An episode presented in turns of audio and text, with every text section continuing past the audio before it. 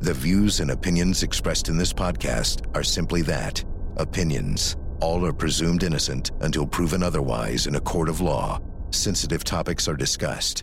Discretion is advised.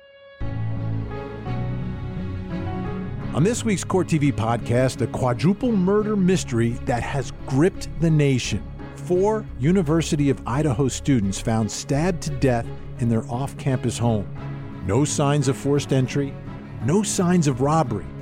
Fellow students, staff, and families left uneasy and frustrated with little to no answers as to what happened or why. Court TV's Chanley Painter, who was on the ground in Moscow, Idaho, asking the questions and getting the facts, joins us for an in depth look at this investigation. This is the Court TV podcast with Vinnie Politan Welcome to the Court TV podcast. I'm Vinnie Politan. Thank you so much for listening. Thank you for downloading. And in this podcast, we're going to take some time to get into what is happening out in Idaho and what happened in Idaho. Four college students murdered in the wee hours of the morning.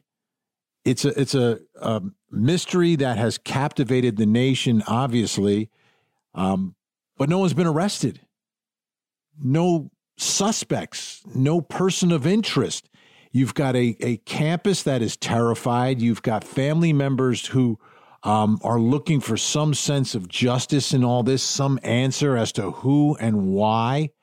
And you've really got a lot of people on edge, and there's a ton of pressure on investigators to solve this thing. And there's really two ways, I think, of looking at this case, this investigation. One, is is from the outside looking in, right? Where we hear um, what police are saying and what they're not saying, and we're looking at little pieces of evidence that are trickling onto the internet, and everyone is a is a um, you know a, a sleuth, a, a, a true crime uh, investigator trying to figure this thing out, and and that's good in one sense, in that it keeps the story in the news, keeps the pressure on investigators, and keeps tips coming in. Um, then there's another way to look at this story and look at this case, which is on the ground in Moscow, Idaho, and getting a, a real understanding of everything that is happening there. So, in this podcast, we're going to give you that perspective as well because joining me is Court TV legal correspondent Chanley Painter, who spent a lot of time on the ground in Idaho. Uh, she'll be back out there. Um, and she joins us now here on the podcast. Chanley, uh, great to see you. Great to be with you, Vinnie. Thanks for having me. What a story now, a month in. I can't believe it. we're still here with so many questions unanswered. There are a ton of questions. And I want to start our podcast off here with the one thing that grabbed, I think, everyone's attention. And it's one thing that has been very consistent from investigators, and that's the nature of this crime. You know, the first thing we heard was it was a crime of passion, and someone screamed that out. I think it maybe was the mayor. And, and everyone was like, a crime of passion for college students? What's going on? What's going on? But then we got a little more clarity. Let's take a listen. I know it's difficult to just throw things out there uh, without kind of that proof and backing for the public. Uh, but what I can say is that we're we feel very comfortable and confident that this was um, a targeted attack. A targeted attack, Chanley. That's something they've said over and, and over again. Yeah. What does that mean? What does that mean to the people out in Moscow? What does that mean to investigators? Yeah, Vinnie, we've tried to dig in, ask the follow up questions. What exactly leads you guys, the investigators, to believe that this was targeted? And if so, who or what was targeted at that crime scene, at that home, just steps from the campus? And they will not give us details. They say that the evidence, you know, the location of the home, no forced entry into the home, nothing was stolen from the home, that it was targeted. But there's evidence inside the home, Vinnie, as you know, that they will not delve into why that leads them to believe it was targeted as well. However, over the weeks of investigating this case and covering it, they've sort of backed off from whether or not the public should be in fear or vigilant uh, because it is a targeted attack. And we also learned from the prosecutor that they don't know whether or not the target was the residence, the home, or its occupants, one or more of the occupants inside the home. So that's what we're left with right now. We still know it's targeted. They still believe it's targeted, but we don't know if it's the residents or the people inside. Well, let's start with with the people. And if you could kind of go through each of the victims and kind of outline a little bit about what was going on in their lives and particularly what they were doing that night. You know, because it could be something that happened that night. It could be something in a, in a larger picture that was going on in their lives. Um, so, what do we know? What did you find out on the ground in Moscow? Well, we know that these four victims were heavily involved in the Greek life there at the campus. Uh, we had Xana Kernodle and Maddie Mogen were sorority sisters. Kaylee Goncalves was in a sorority. Ethan Chapin was there staying with his girlfriend Xana Kernodle. And they had just left the fraternity house where he was a member, literally a block away from this crime scene that night before they were murdered. Uh, Kaylee Goncalves was supposed to graduate over the weekend from the university, had a job lined up. These are young people at the precipice of the, their entire lives ahead of them, and they were enjoying a typical college weekend. Many they were going out on a Saturday night. And from what we gleaned from investigators, they put together sort of timeline of the hours leading up to their murders. We know Kaylee, Goncalves, and Madison were at a local bar, the Corner Club. I've been there. It's uh, pretty prominent on the corner in downtown Moscow. Uh, no windows. You just kind of walk in. It's a bar of televisions and lots of people that huddle there, I'm sure, on the Saturday night. And then they're also seen at a food truck called the Grub Truck it is also in downtown Moscow, maybe a block or two from the corner club where this food truck would be located. We've all seen the viral Twitch video from that food truck, those last moments of Kaylee and Maddie's lives. They returned home at 1:56 a.m. on November 13th. Was there anything going on? Was there anything going on in their lives? Like was there any any um relationships or grudges or anything that's come to light in the lives of any of the four? You know, we have not been privy to any of that. If the investigators have it, they have confirmed that, that they looked into whether or not Kaylee Goncalves had a stalker based on tips they received and ultimately determined after extensive investigation that was not verified that she had a stalker. They even went into more details about um, an incident involving Kaylee at a local business in October and the two males seen around her they've eliminated as part of this. But other than that we don't we don't know. I mean i know you've covered the twitch video where maddie mogen may have cursed at the alleged suspicious young man at the food truck. But other than that we don't know any enemies these people would have their families as they've spoken to the media and to the public say they don't know who would ever want to do this to their loved ones. It, it yeah it just seems that they're very ordinary. But on the one hand, ordinary college students, but on the other hand, you, you mentioned the Greek life. Uh, they're all young and attractive, and I don't know if that is something, right? That that you have this group of young, attractive women um, who are all living in this house. And did the house have a reputation in, in the community? Did they have parties? Would they not let people in? I mean, was there would there be any grudge against uh, the, the the young women who were living in this house. Know, this is known as a party house. We spoke on the ground to several neighbors who live next door, and it is common for a lot of people to be in and out of this home. We know that the family of the victims have said that there is while there is this security key code lock on the front door, some people knew that code because they would have parties and people over all the time. It's a big house. It's three stories. Uh, you know, six people could live in it. Five lived in it at the time, all involved in sorority life. Again, steps from fraternity sorority row on campus. So it was a busy home there. And a lot of people lived around this home too. I mean, there's a lot of neighbors, apartment complexes neighboring all sides of this home. So uh, it it wouldn't surprise me there's tons of DNA from people who maybe just were there the night before partying, Vinnie, at this home, and as many people were in and out. And I'm wondering, you know, is there one or or some person, some man who is who's angry because he couldn't get into a party there, or he got into the party and uh, the young women living there wanted no part of him, or could it be a, a, a young woman? I mean, that's something that that I don't think you can eliminate. Who is just jealous of of the the lives that um, you know the folks inside this house were living, and I, I don't know. I just get the feeling though, and you were there that this isn't that type of community. I mean, it could be, but it just seems like it's the type of community where, hey, everybody's kind of happy to be there. They're having a good time. They're not concerned. There's there, there's not this this overwhelming, you know, streak of of envy and things like that but it but it only takes one person to be that way. Absolutely. This is a small town.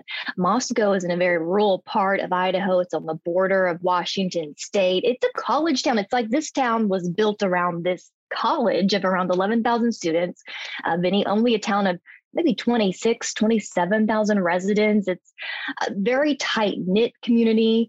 And it doesn't take long to get from point A to B. That's why they're walking places, or it's just doesn't take long to get anywhere in this town. And again, across the border is another college. You know, Washington State University is only 20 minutes away. Uh, so that's the vibe in this community and very much around this Greek life, which, like you said, is a good point. I mean, there are people who become jealous. Just go look at the social media of these beautiful uh, young women, even Ethan Chapin. They present a lifestyle on social media that could be very envious to a lot of people. Now, another big part of saying that they were targeted is that, as you mentioned, there was no sign of anyone going in there and stealing anything. Um, they were all stabbed. That seems that's uh, you know whenever we talk about cases like that, that seems to be a very personal way. But it's but it's not just one person who was stabbed; it's four. So what? How big of a factor do we think all of that is? The fact that they were stabbed in bed at night. And that's probably another reason why, like you said, the mayor indicated almost immediately a crime of passion. Of course, prosecutor does not agree with that, does not believe in that. He also has no indication this could be a serial killer. So this is what makes them believe this was personal in some way. Because as we know in our true crime world, Vinnie, stabbing that is very personal, not just one stab. These are multiple stabs for each of the victims. Some had more wounds than others, some had defensive wounds, all likely in their bed asleep with this fixed blade knife that, again, authorities still have yet to recover or find weeks later. I don't know if they'll ever find it. Uh, you know, the, whoever the killer is has had a month to get rid of this thing, and it could be like anywhere, you know, bodies of water, other places. So we'll see. Right, Chanley Painter uh, was on the ground there. So when we come back, um, I want to give everyone listening a much clearer picture and insight into the immediate area surrounding the house and then what it's like in the house. How do you get in? How do you get out? Where are the different rooms situated? And where were the four victims when they were stabbed and killed in their bed?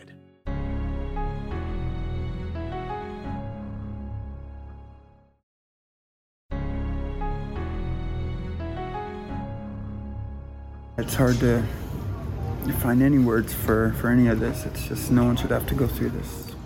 Um, as far as the investigation, no one's been arrested. And they say they don't have suspects. Does that?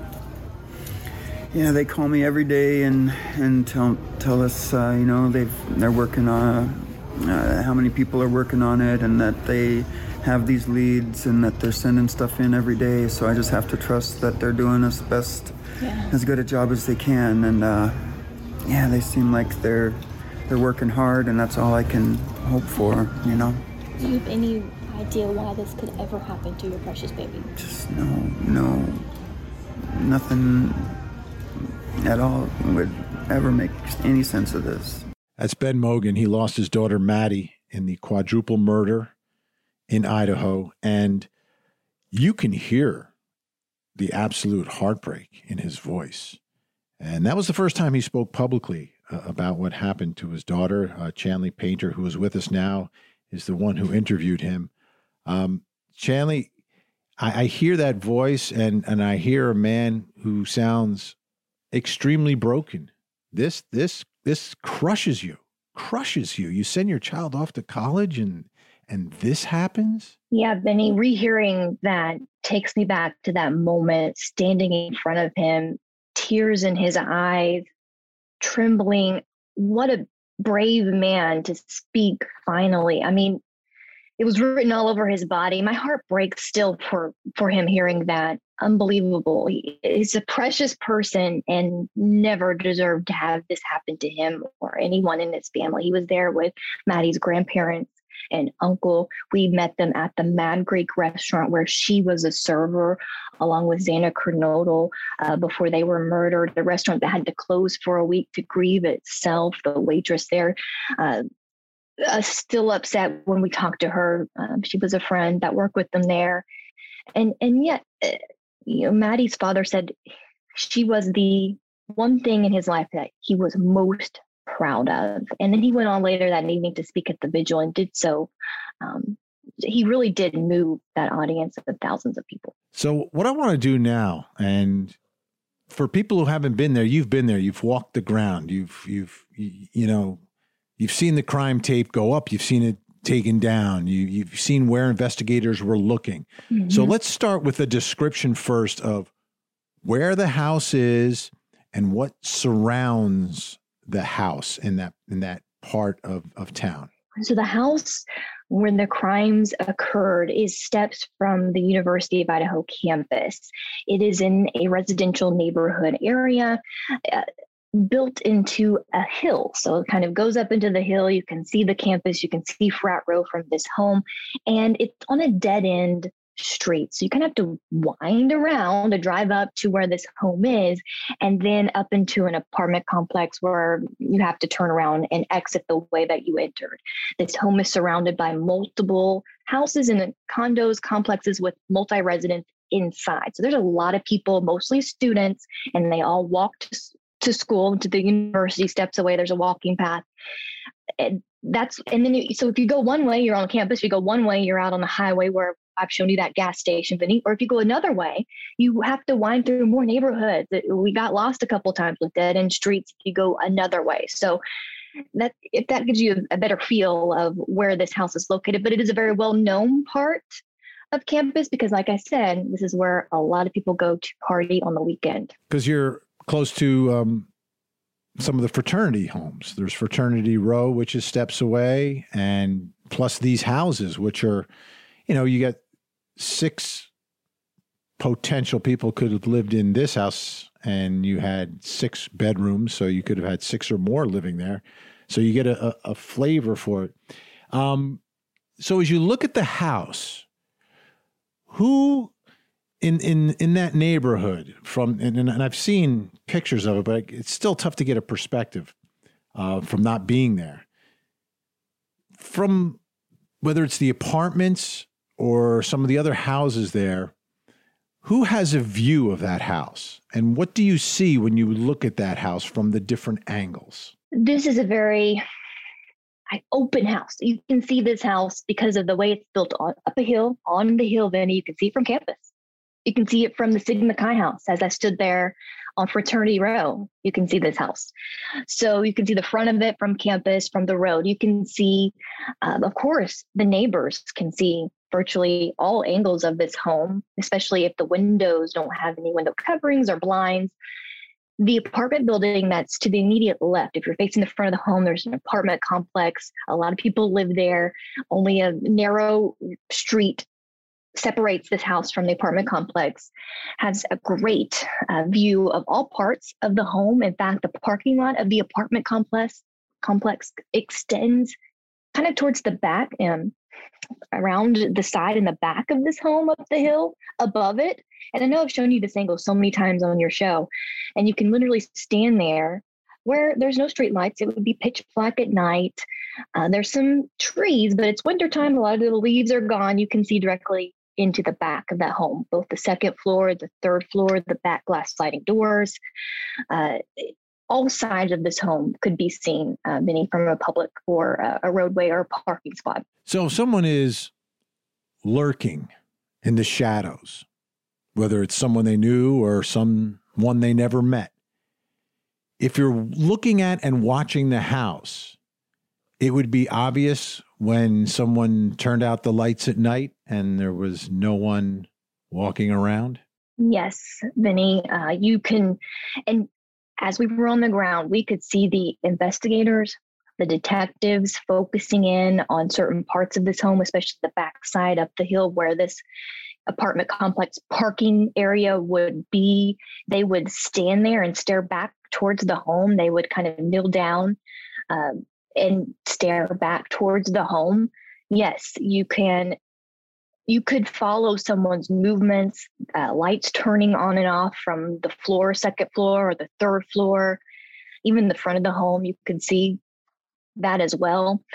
Uh, so it's very apparent. And even while we were there, I mean, we we we stalked the investigators as they turned on lights and turned off lights and went and looked through the windows. So definitely someone, if they were lurking, this would be an easy target. All right, now explain to us from your observations on the ground in Moscow the different ways a killer could enter that home? So, this house has two entries that you could access from the ground floors, which from the outside. The front door, which we know early on, and the authorities released in press releases, was wide open when they responded to that home after the 911 call, November 13th, that front door, even though there was a security lock on the door, like I said earlier, many people knew that. Was it even locked? Authorities don't even know because it was wide open when they got there. That's the basement or first level entry of the home where the two surviving roommates lived. They were unhurt, as you know, survived.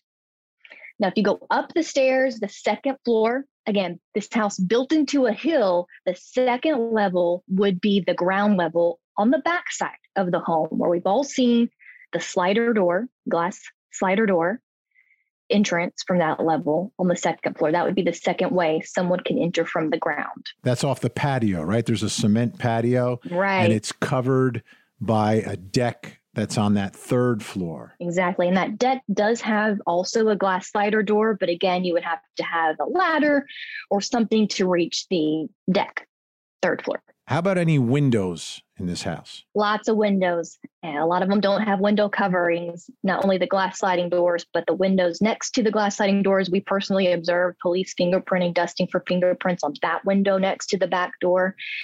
There's windows, every room in the house has a window all around. So there's plenty of windows that could be accessible from ground level. So you wouldn't have to actually have a ladder or climb anything to reach a window. Now let's take everyone inside the home because I know you you've studied um, from observing on the ground and from taking a look at real estate photos and yes, taking a look at all the, the limited evidence that has come out, but social media postings that some of the young women made from inside that home. Mm-hmm. So, give us the layout and where the victims were at the time they were murdered. Yeah, like I said, the first the surviving roommates on the first level. If you go up the, to the second level, there's there are two bedrooms. If you're facing the front of the home, the bedroom to the right would have been Xana Kernodle's room, where Ethan Chapman would have been with her in that room. The other floor on the second, uh, the other room on the second floor would have been empty. That sixth person who did not live there any longer. Up on the third floor, based on our observations on the ground, we could see on the third floor pink cowgirl boots and a pink letter M in a window. We presume that's Maddie Mogen's room, of course. Now, based on TikTok, social media postings, the room on the third floor with the glass sliding door on that patio porch is uh, Kaylee Goncalves's. She's posted videos from that room that we could tell. So that's, but we also know, Vinnie, that according to Kaylee's father, uh, Kaylee and Maddie were murdered in Maddie's room in the bed, the same bed at the same time on the third floor. And to get to the third floor bedroom, do you have to walk in front of the bedroom where Ethan and Xana were murdered on that second floor? No, that's the baffling part and and the sort of bizarre part about this thing is because if this person entered either on the first floor or the second floor back door, they would have had to go to the back staircase to reach the third floor, and then come back to the front of the house down the hallway past the bathroom laundry area to Xana's room. There was no, it was go, this person had to go out of his or her way to reach Xana in Ethan's room. That's it's it every time I hear that, I think, well, someone wanted to kill as many people as possible in there, unless they went up to the third floor, committed the murder, something startled someone on the second floor, and maybe they're making noise and then they decide to go into that bedroom. Uh, either way, it seems like there may have been an opportunity for the murderer to get out if the first two murders were on the third floor, but we just don't know that answer yet. And uh, I don't know if we'll know it until we figure out who and why um, this quadruple murder took place. So, Chanley Painter is with us. She spent lots of time in Moscow, Idaho, investigating this case. When we come back, that's where we're going to shift. We're going to shift to the investigation. What have we learned uh, from Moscow police? What have they told us? What have they released? What are they looking for? And I'm also going to play a little piece of a body cam video that a lot of people are talking about. People say they hear something in this video, and I'm going to play it for you so you can make up your own mind, but I'm not going to tell you what to listen for. I'm just going to play it for you, and, and we'll see what your take is on it, just listening to it without any sort of um, focus. This is the Court TV podcast. I'm Vinnie Politan. We'll be back with Chanley right after this.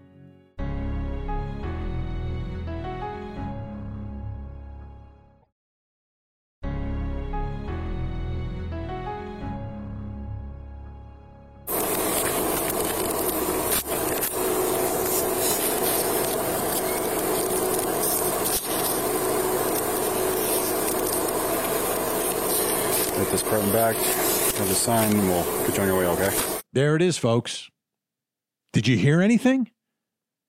Did you notice anything in that clip? That's from some body cam footage. There were officers who were speaking to some students uh, at around 3:12 a.m.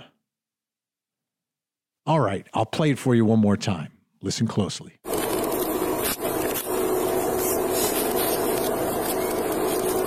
There's a lot of chatter online about this clip. Chanley Painter is with us. Chanley, I, I know I sent it to you. We've played it for you a couple more times here. Um, we know the way uh, the internet works, and any little piece, people will go through it. Yes. And sometimes they may find things, they may see things, they may hear things, and sometimes they're just hearing mm-hmm. things that aren't actually there. When I sent that to you, did you hear anything? I did. Now, when you played it here, I didn't, but I heard it when you sent it to me earlier. It sounded like a scream right before the officer starts talking in this video. A very faint. Yes. It's a it's it's in the background. Yes. And, um, this body cam footage. This this is when they're in that area that's in between. It's in between the fraternities and where the homes are, right? Yes, I want to talk about this because they're in a field called Band Field that is probably 50 yards from the home, maybe like half a football field or even a football field away. That's that would have to be a really loud scream from inside a home, Vinnie, to make it that far to hear on a police body cam. So that's where I'm a little incredulous on that. Maybe what it is, but hey, it's possible. Yeah. And if it is true, it is a scream because it is so faint. And that definitely helps piece together a timeline, right? Absolutely. This would this would put the time of the murder at 312 if if this is what it is. And I know everyone right now is like, can you play it one more time now that we know what we're listening for? Yeah. All right, we'll play it one more time. It's very faint, it's very quick. Uh, but is it a scream or is it just an arbitrary noise in in in the nights in the nighttime sound that maybe, you know, could be anything, could be anything, could be nothing. But here it is.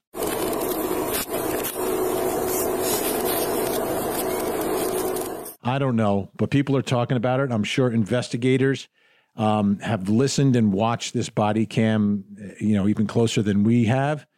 Um, we'll see. We'll see if anything comes of it. Um, the most fascinating part of this investigation, though, Chanley, is how quickly people have been ruled out. And I think that's a good thing as long as it's as long as it's you know based upon real facts, real evidence that hey, there's no way this person could be responsible because of a, a, case of this nature. It could put some people in the spotlight who are innocent and then are going to be you know penalized by just rumors, etc. So I think that's um, that's a good idea to clear people when you can. Let's take a listen to to some of the folks who've been cleared, and then we'll take have you tell us who they who they are. We do not believe the following individuals are involved in this crime. The two surviving roommates, a male seen at the grub truck food vendor downtown, specifically wearing a white hoodie, a private party who provided uh, rides home to Kaylee and Madison in the early morning hour of November 13th. And right out of the box, these were obvious places to look, right? So let's start with the the two surviving roommates. Um, have they spoken? Have they said anything? Um, how have they reacted to this? Because I can't imagine being in their shoes. Me either, Vinnie. There's, there's got to be survivor's guilt and everything that comes along with that. Absolutely. Understandably, they have not spoken publicly. There was a youth pastor who read a couple of written statements from these two surviving roommates during memorial vigil type service. Other than that, they have not. Um, there's been uh, people kind of resharing maybe some social media posts that they got a tattoo in memory of their roommates, just some things like that, but no, uh, no speaking publicly. But authorities say they have been very, very cooperative with the investigation and are probably some of the most important witnesses obviously they were in the home at the time these murders happened and and that's the other part right so uh, we go back to what we just listened like if, if that's a scream that you can hear a football field away in the background of a police body cam I, I would think, unless you're wearing some sort of headphones or something when you sleep, or you're a very, very deep sleeper, if that scream's coming from within the house where you live, it would wake you up. Exactly. It'd be really loud inside that home, a scream. Uh, they're they are in a basement, but the staircase isn't. There's not a door that would separate the floors in this home. So, unless, like you said, they are wearing earphones, have some noise cancellation or white noise or a fan going when they're trying to sleep. Because again, I, have, I spoke to several neighbors who do that in that neighborhood, Vinnie, to drown out the party noise that goes on in the neighborhood because it's not uncommon to hear a scream or shout for joy or, you know, just party noise. Right. And there was one neighbor who came out a little bit later on and said, "Oh yeah, I thought I heard a scream, but I didn't mm-hmm. make much of it." Exactly. Yeah, we we saw that as well and didn't think anything of it because it was pretty common, especially on a party night in that neighborhood. Wow. All right. Now, um, let's get to the male seen at the grub truck food vendor wearing the white hoodie.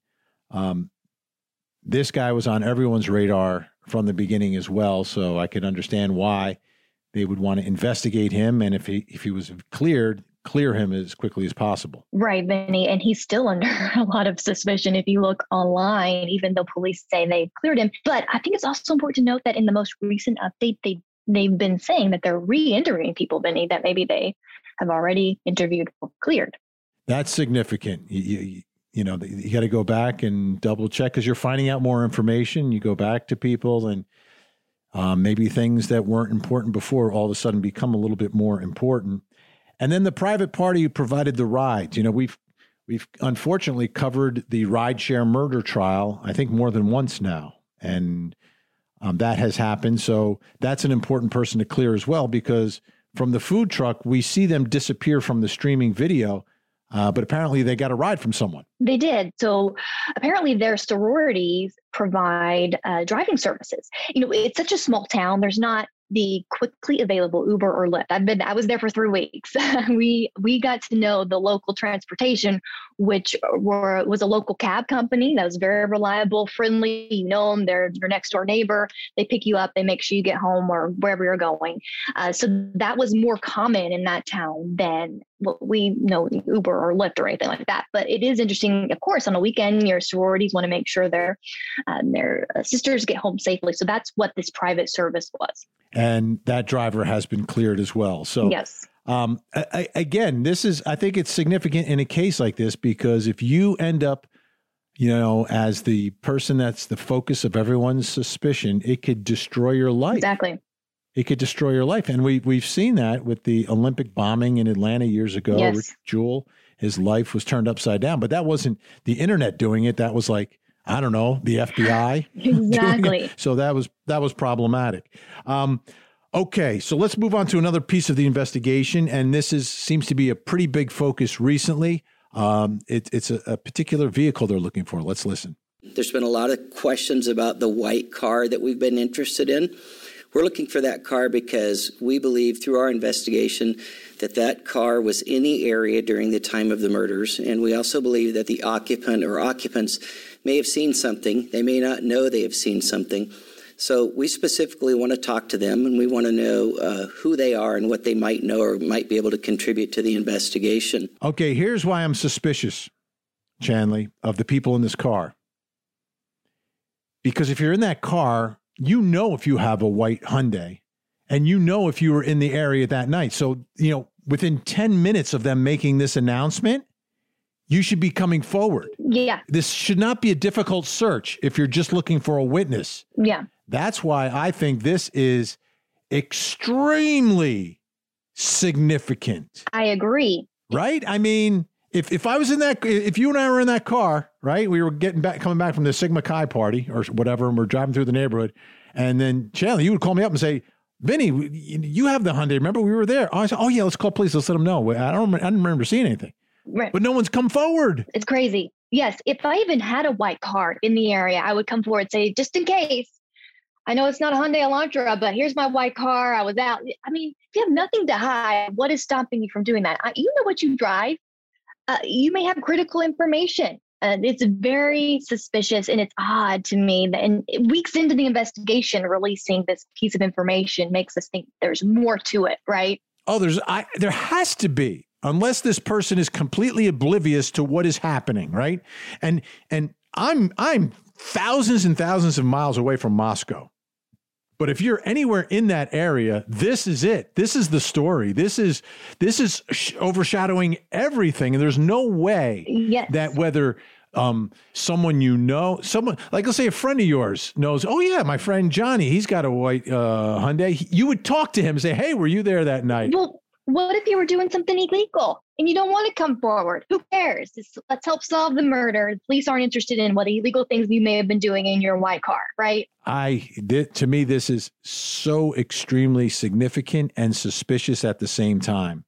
And it's and the other thing this tells me is that this is a this is an intense investigation uh, because they've picked up information that this car was in the area. They don't have a license plate, they don't have a tag number, but they they know the make and model pretty closely, which tells me it's got to be like ring video, surveillance video, or perhaps it, it could be an eyewitness. It also could be an eyewitness that saw the car in the area.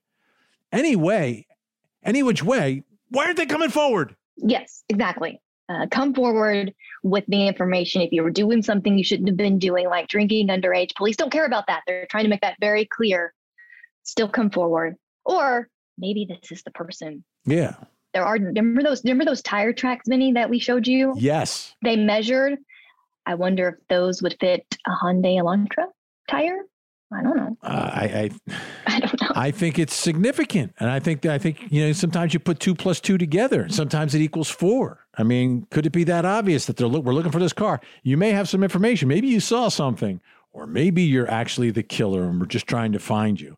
Um, yeah, this is. I think this is huge.